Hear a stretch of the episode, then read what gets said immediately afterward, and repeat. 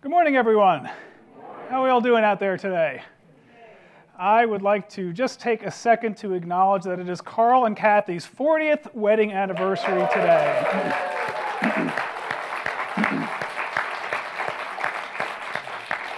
That's amazing. 40 years. Congratulations, Carl. You're very bold when she's not in the room, Carl. Very bold.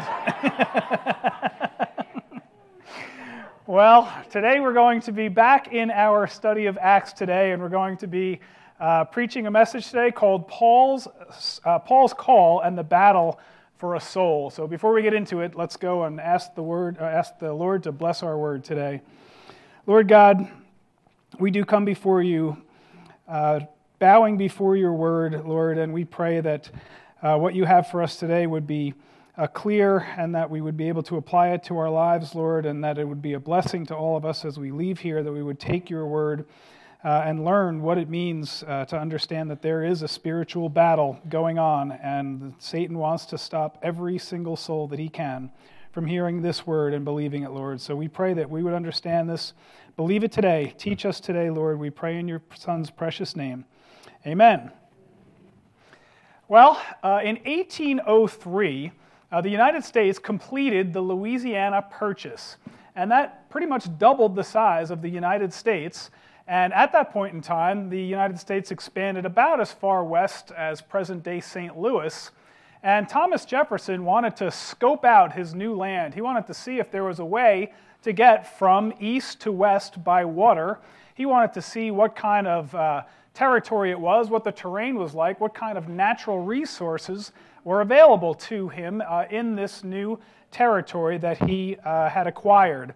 And so, uh, Lewis and Clark were explorers of the early 19th century, and they were hired for the job to go out and explore this land and report back to Jefferson what this land was going to be like. And uh, you know, when we think about the Midwest today, uh, we know that it's civilized, it's populated, but back then it was filled with people who were hostile to them, and they had no idea what they were going to face as they took their first steps heading westward. What kind of terrain would they encounter? What kind of hostility would they encounter from uh, the natives who had already lived in the place? And how big is this country? We don't even know. Uh, what obstacles are we going to find along the way? And I think about them walking across maybe a thousand miles and they reach the base of the Rocky Mountains and looking up at the Rocky Mountains thinking, now what do we do, right? The, the, uh, after they already walked as far as they had walked. And what, a, what a, an incredible challenge that must have been uh, to their confidence as they were thinking about that. Well,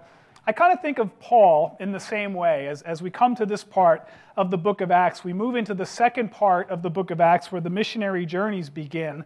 And he is going to move out now into hostile territory. And he's going to be facing spiritual mountains that are every bit as big and as daunting as the Rocky Mountains that Lewis and Clark would have come across. And he's going on faith and he's going in trust, uh, on trust in God who has saved him and who has taken him this far. Now, up through chapter 12 in Acts, we've seen the gospel spread in Jerusalem and Judea and as far as Samaria, following the pattern of Acts chapter 1, verse 8, uh, which, was, uh, which we covered earlier. But now come the missionary journeys where Paul is going to take this gospel and he's going to take it to the remotest parts of the earth, as far as the known world is. And as we, come, uh, as we came a couple weeks ago to the end of chapter 11, we saw that there was this new church that had been founded in Antioch uh, that was founded as a result of these uh, believers who had been persecuted in Jerusalem after Stephen's death. And they had fled, and they had fled north to Antioch, and there's this young, fledgling church there. And this was going to be the new home base for Christianity. Uh, Jerusalem was still going to be the mother church, but Antioch is the church that the missions are going to be sent from. And it's from Antioch that the gospel is going to spread to the ends of the earth. And Peter had been the central figure of the book, but now Paul is going to be the central figure of the book as we get into this second half.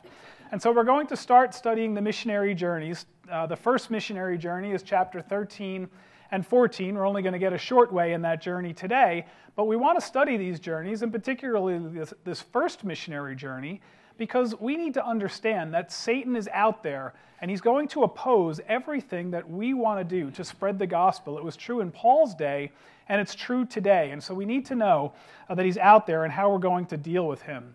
Uh, Paul was converted in chapter 9, but here we are, at, even more than 10 years later now in chapter 13. And now he's going to receive this call to missions ministry, where he's going to take the gospel around the world. So, first, we'll look at Paul's call, and then we're going to look at the battle for a soul.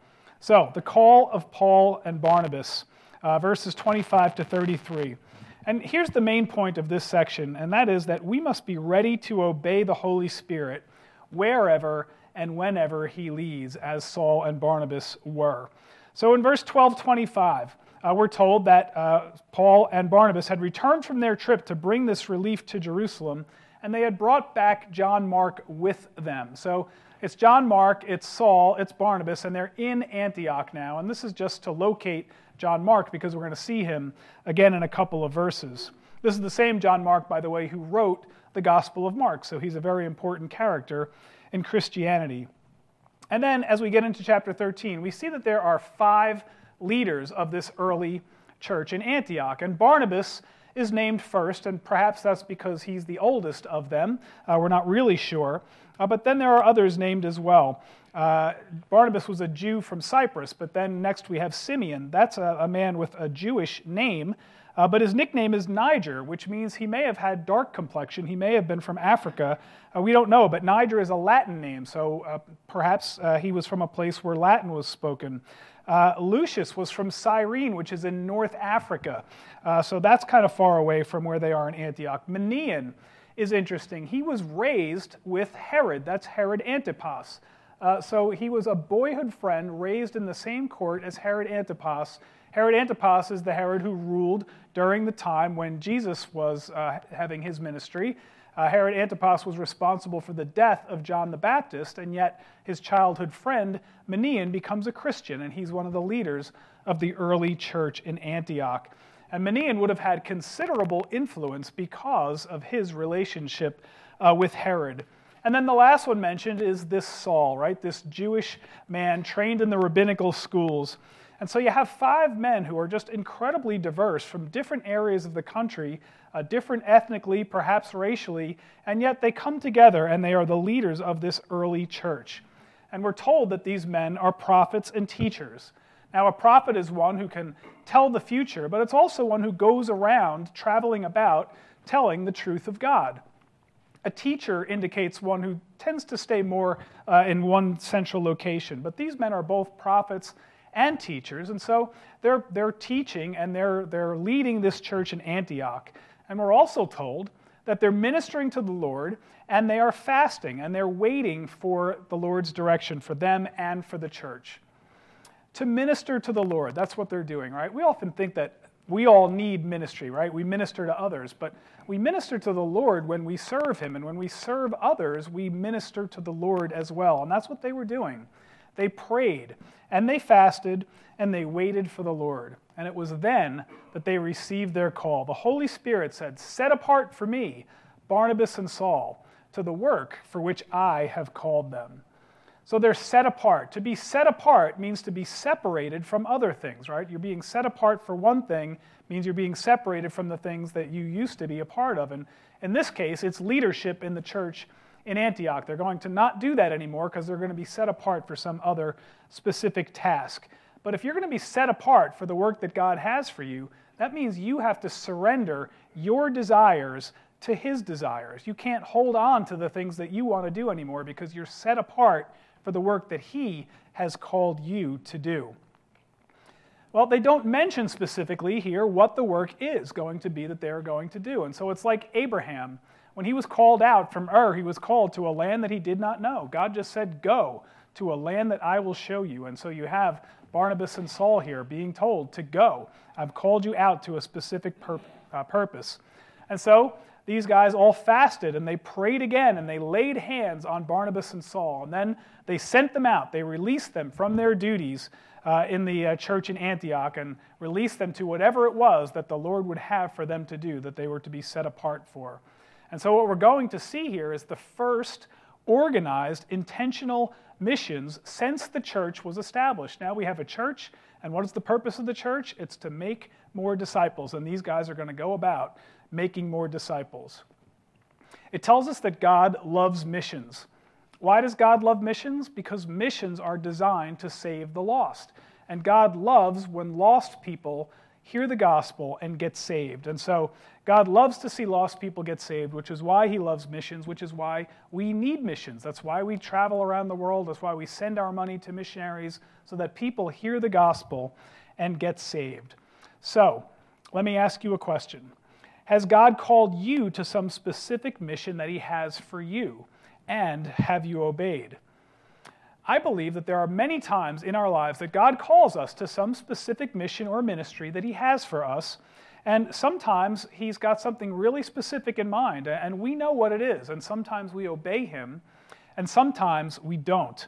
Uh, I want you to know that God won't ask you to do anything that He won't also equip you to do. So if He has called you to do something, don't be concerned that you don't have the resources or the ability or the time. God will equip you for all of that. Remember Moses when he was sent to go to speak to the Egyptians. He said, I am slow of speech. Uh, how will they listen to me? And God said, Is what, Was it not I who made your tongue, Moses? I will work you through it. And so when God gives us a, a call, we can trust that God will equip us to fulfill the call that He's got on Him. Abraham had no idea where he was going, like I said, but God provided for him and directed him all along the way, even when Abraham had his couple of slip ups, right, where he lied and talked about who uh, Sarah wasn't instead of who she actually was.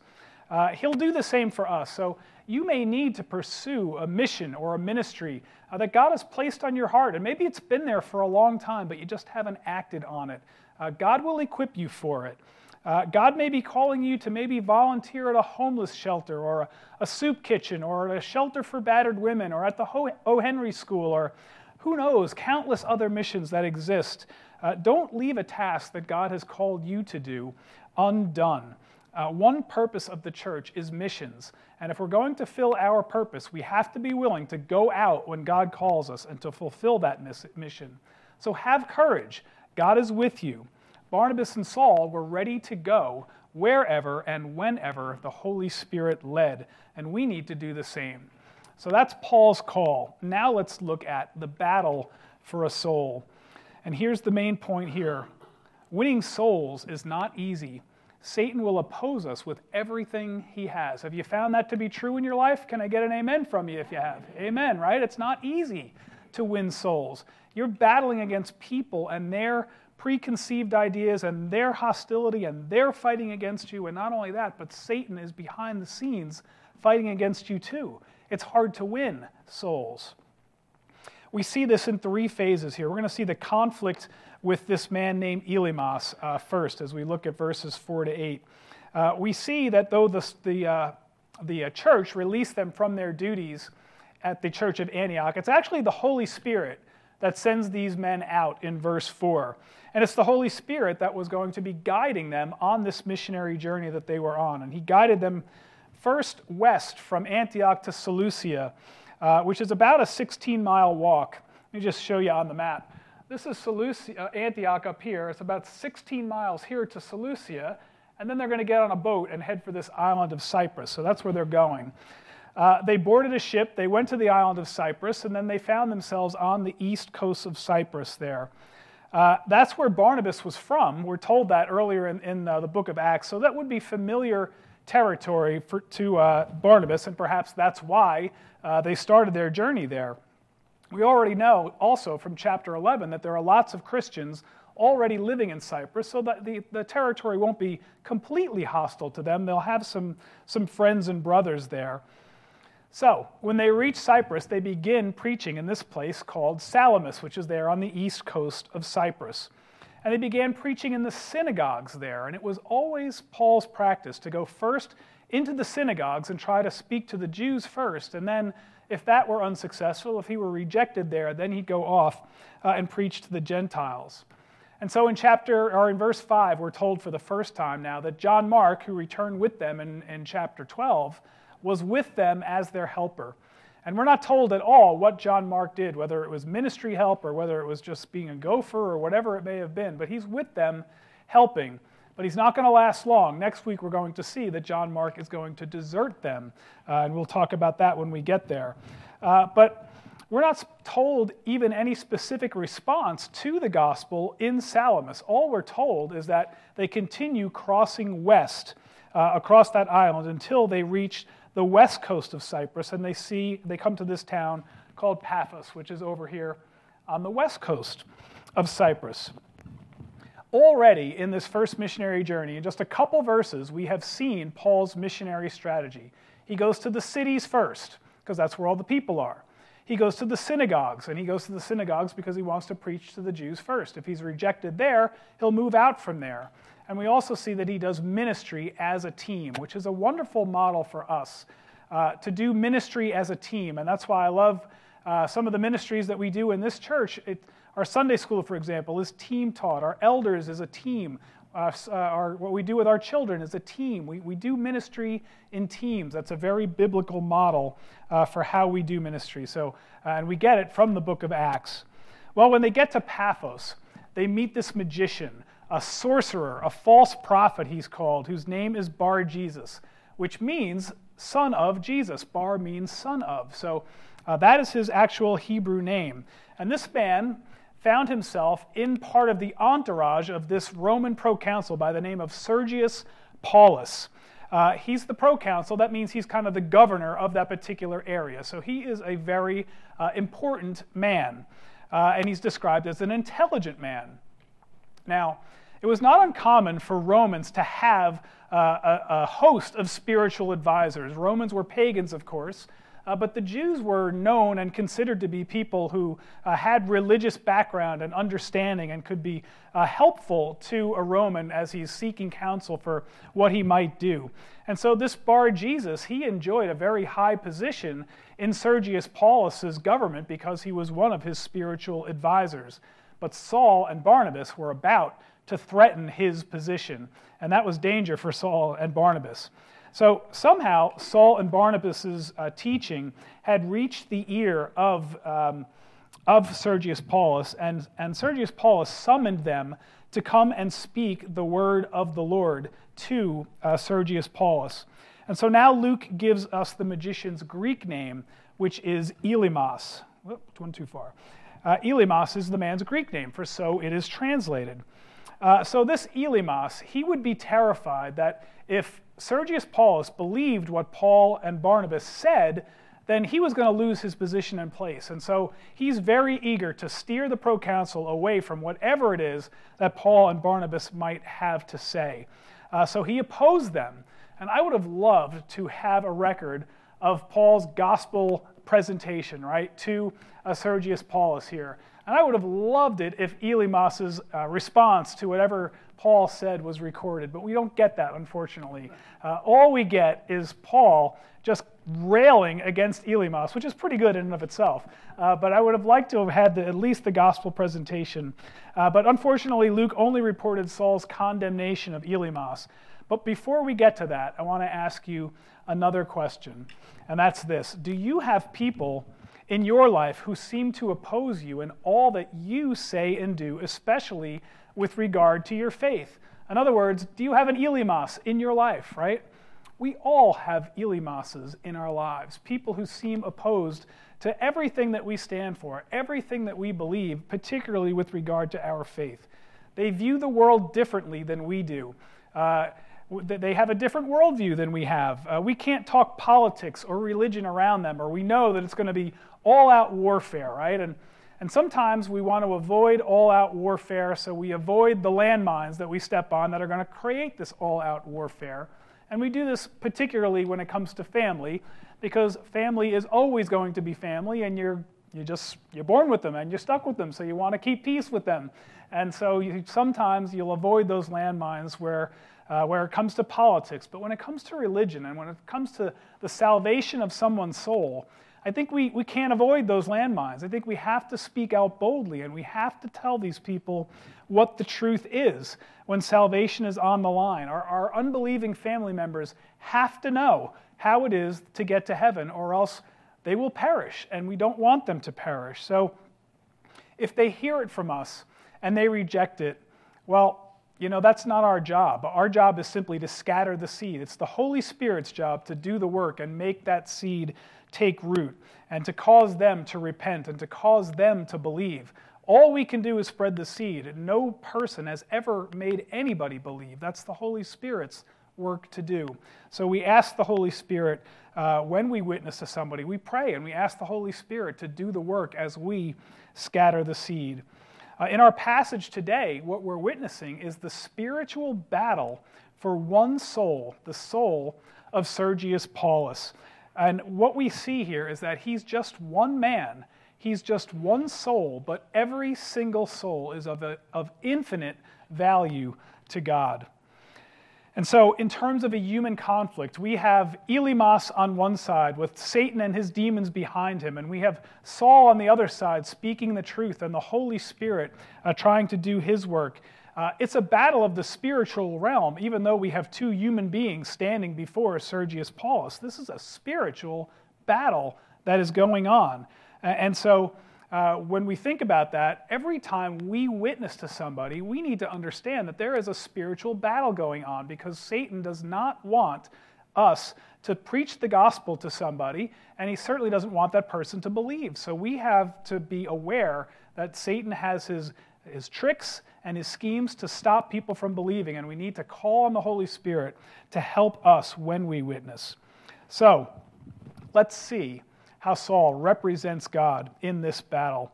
We'll look here at Saul's condemnation of Elymas. Verse 9 begins, But Saul, also known as Paul. So, for the first time, he's called Paul in the book of Acts. Saul was his Hebrew name, and he's been called Saul all the way up to this point in Acts because he's been ministering in Hebrew context. But uh, as a Roman, he would also have a Roman name, and that name was Paul. And now, since he's now witnessing to pagans and Romans, Luke is going to use his Roman name, Paul, from now on. And he's not going to call him Saul again uh, in the book of Acts because his mission is now to Gentiles. So in verse 9, Paul is filled with the Holy Spirit. And we've talked about this before. We've talked about how you're baptized by the Holy Spirit, and then you can have multiple fillings over and over again in your life as God sees fit for times of special need as the Lord uh, would have you uh, be filled. And by the power of the Holy Spirit, Paul was filled here, uh, and he, he fixes his gaze, Paul does, on Elymas and harshly rebuked him. This is great. You who are full of all deceit and fraud, you son of the devil, you enemy of all unrighteousness, or of all righteousness, will you not cease to make crooked the straight ways of the Lord? That is a beatdown. And so uh, when you hear that and Sergius Paulus is watching, you know, you've taken a pretty good rebuke in front of your boss. And so how you respond as, as, as uh, Elymas is going to tell a lot about what kind of power you have. And it turned out that Elymas had no power at all, right?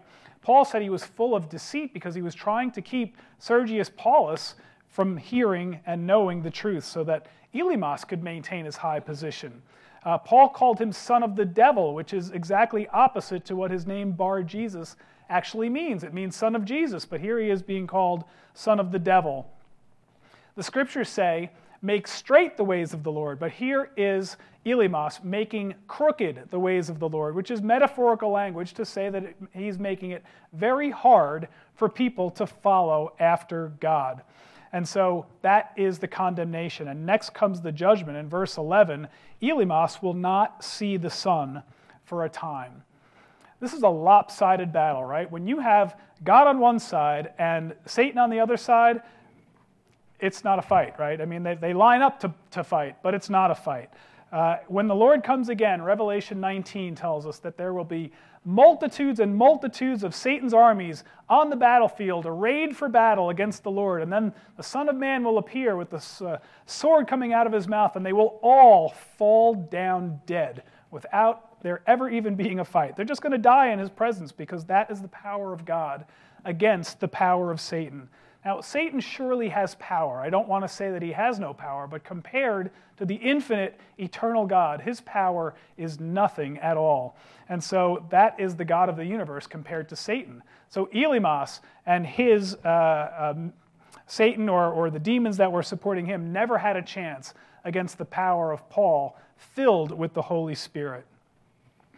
Now, when you hear language like this being used by Paul, filled with the Holy Spirit, and then speaking so harshly uh, to this man who God would love to be saved, does that disturb you at all? Uh, does, does it disturb you that, that, that Paul, by the power of the Holy Spirit, could be so mean to Elymas?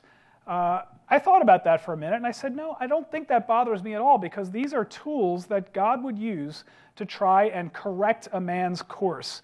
Uh, but if you think, how could, how could Paul, by the power of the Holy Spirit, speak like this to Elymas? We have to understand that God is a God of love. He wants Elymas to be saved, but he's also a God of wrath and he's a God of judgment as well. And that's the language that he's using is this language of judgment to hopefully make a convert. God is loving, but he has to be full of wrath at the same time. He loves us all. He sent his one and only Son to die for each and every one of us so that if we will believe in his Son, we will be saved. We will not face the condemnation. Uh, and he's also promised he has prepared a place for us. And he will come and he will take us home to that place again. And we want people to go to that place too. And so sometimes this kind of language that was used with Elymas may be necessary. But God also, He's full of wrath, and we have to understand that. And in our society, we deal with so many people uh, in this postmodern way of thinking who believe that God is a God of love only and not a God of wrath. They cannot abide by a God of wrath. But God hates sin, and He will require payment for sin, and He'll require it from us if we will not accept His Son as our Savior. And He will also punish those who prevent people from hearing the truth and accepting his son as Savior as well. And that's why Jesus said to the Pharisees in Luke chapter 11, verse uh, 52 Woe to you, lawyers, for you have taken away the key of knowledge. You yourselves did not enter, and you hindered those who were entering. So they are going to face judgment as well. Uh, you can't have a God of love without having a God of wrath. God would not be loving and just if he did not punish sin. And if he allowed sin without punishment, then he could not be a God of justice. And we want a God who is both just and loving. Just this week, I read about a man uh, in Tennessee who had been on death row uh, for 30 years for killing a seven year old girl. And he was just executed after multiple appeals uh, this past Thursday, 30 years on death row. Uh, and if the state didn't punish that man, there would be no justice, right? And if the state is ever going to be called good, then the state has to punish. And God is the same way. He has to punish what is evil. And if he doesn't do that, then he could never be seen as just. So there will be severe judgment against all who do not accept Jesus as their Savior. That's John 3:36. The wrath of God will remain on them. We have all sinned. Someone has to be punished for sin. We thank God that Jesus Christ has taken our punishment, so we will not have to suffer that punishment. But for those who re- refuse to accept that free gift, well, there will be great and eternal punishment. I think actually God was incredibly gracious to Elymas. He only said, You'll be blinded for a short time, right? He could have killed him on the spot there, or he could have made his blindness permanent when you think about Elymas, it's, it's kind of hard not to see the parallel between Paul and chapter 9, right? Paul was made blind for a short period of time, and it was Paul's encounter with the living Jesus that made him blind, but also led to his spiritual sight. And we don't know what happened with Elymas. We're not told. Uh, but we always know that until someone draws their last breath, there is hope for that person. And so we continue to hope for our unsaved loved ones that as long as they have breath in their lungs that they still may hear the gospel and believe it so here's my question to you are you willing to speak the truth even when it is difficult to help people receive god's love rather than his wrath I've taken several of those spiritual inventory tests. I don't know if you've ever taken those. They tell you what your spiritual gifts are. I always come out very low on evangelism because I just tend not to be the most outgoing guy in the whole world. Uh, so sometimes going up to, evan- to evangelize a stranger is difficult to me. Uh, but that does not excuse me. I don't get to say, well, you know, evangelism is not one of my spiritual gifts, so I'm not going to do it. No, it tells me that I actually have to work harder at that because it's not something that comes naturally to me. We all have to be the same way. We have to be willing to tell the truth, even when it's difficult, because uh, these people's eternity is on the line. We have to speak the truth. We have to trust God with the outcome. Think about Paul's courage here. Paul is speaking to a powerful governor. He's speaking to one of his spiritual advisors, and he speaks this harshly to one of Sergius Paulus' spiritual advisors. That could have landed Paul in jail. It could have landed him uh, with a beating. It could have ended up with him getting killed. Who knows?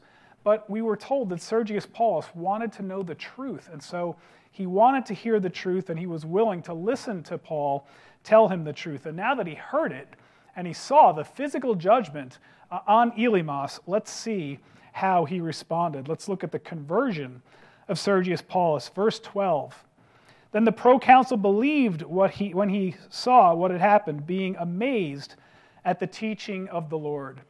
And so the physical blindness of Elymas results in the spiritual sight of Sergius Paulus, the proconsul. The miracle was impressive for sure, but he also believed the teaching of the Lord. He believed. He was a believer, Sergius Paulus. And now imagine the influence that this man may have had as the governor of this province, now being a believer. How many people may have come to faith through him? Now, this is the first Gentile convert who had no religious background whatsoever, right, other than paganism. We saw with Cornelius, he had familiarity with the one true God because he was uh, among the Jews, and so he knew about that God. He was a God-fearer. But Sergius Paulus had none of that. He's the first Gentile convert out of a pagan background, and so we see the gospel truly spreading now to the ends of the earth and affecting people who have no religious background at all. And so, Paul, as you think about him, Think about him standing up as he's, he's about to go on his first missionary journey, just like he's looking uh, at the base of the Rocky Mountains, looking up at these impassable uh, mountains, intimidating mountains. To think about him uh, taking a huge step forward in his faith as he goes out and starts to witness to people who would be very hostile to him. He's moving even further from his Jewish roots and being identified by his Gentile name and doing it by evangelizing Gentiles rather than Jews, which he was. So, let me ask you a final question. If God could find a way to save a Roman proconsul who was prevented from hearing the truth by a Jewish huckster, can God not find a way to save the person that you are praying for? So, right now, I want us to bow our heads and I want you to think about that person in your life who you have been praying for and just make a picture of that person in your mind and just pray. Ask God if He will save that person, and uh, we'll give you a few seconds to do that.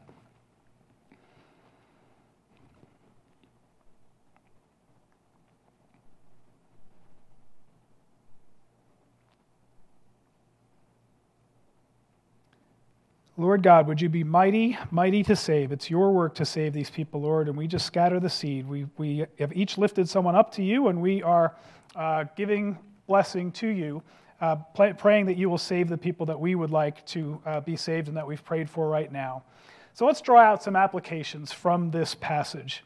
Here's the first thing I want you to see, and that is that every single soul is valuable to God. 2 Peter 3 9, a verse we know well. The Lord is not slow about his promise, as some count slowness, but is patient toward you, not wishing for any to perish, but for all to come to repentance.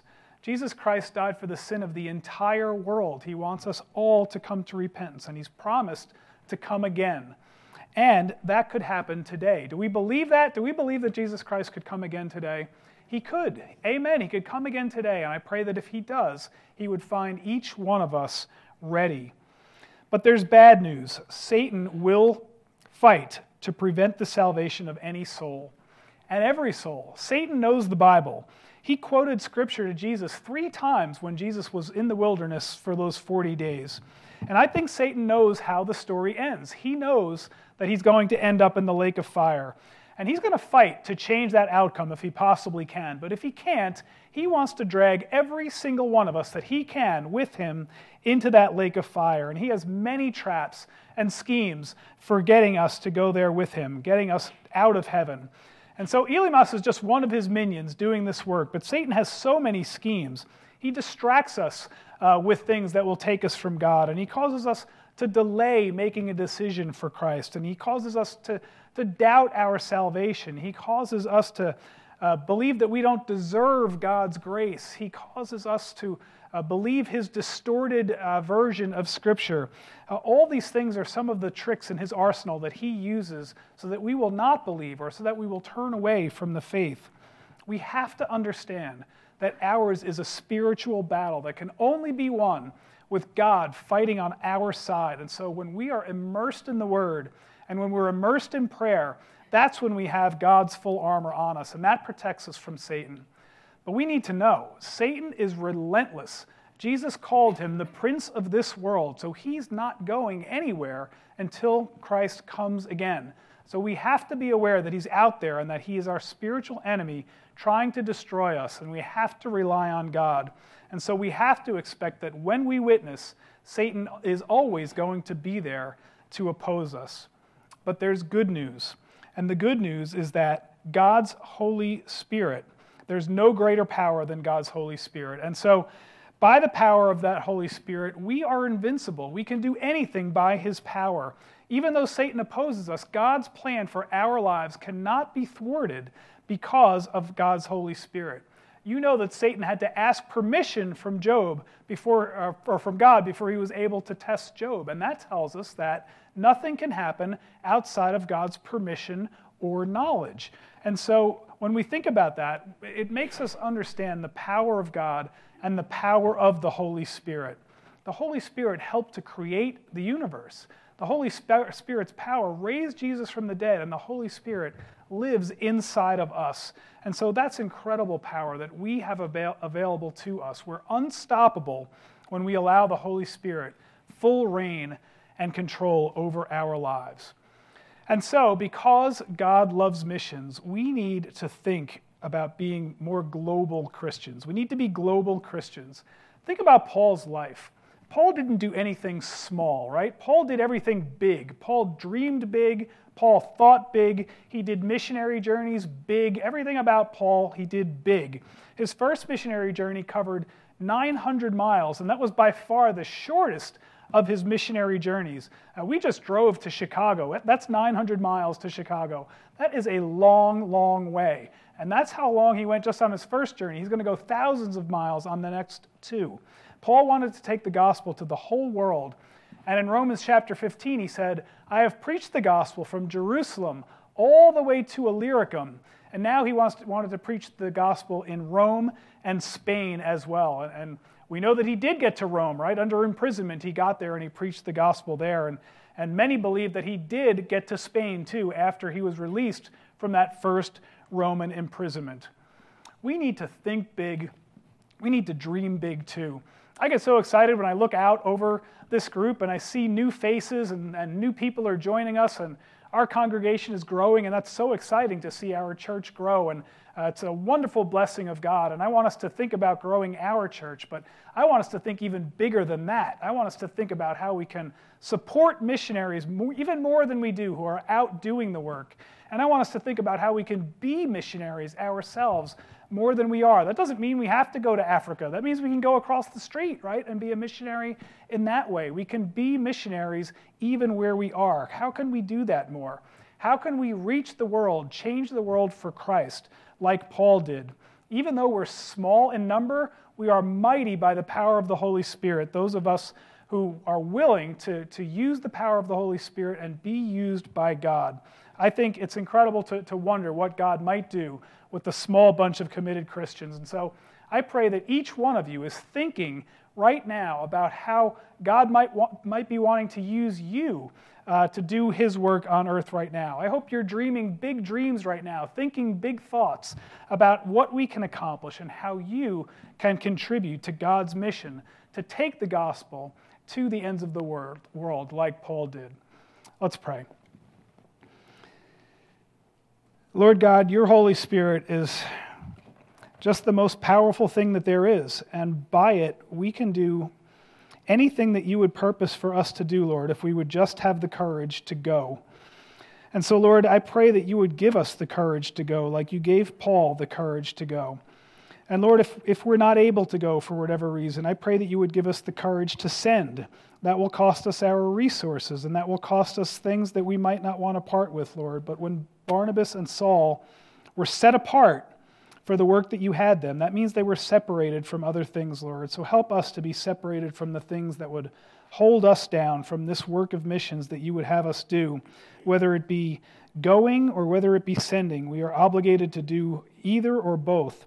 And Lord, I pray that you would give us the ability, the courage, and the mindset uh, to do these missions, Lord. It is your desire that all would come to repentance, Lord. And we pray that you would help us uh, as we are just six months into our new building here, Lord, that you would help us, give us ideas, give us vision for what you would like us to do, where you're working, how we can join you there, Lord, and how we can spread the wonderful good news of Jesus Christ crucified and raised from the dead and that he's coming again, Lord. We pray these things in Jesus' matchless name. Amen.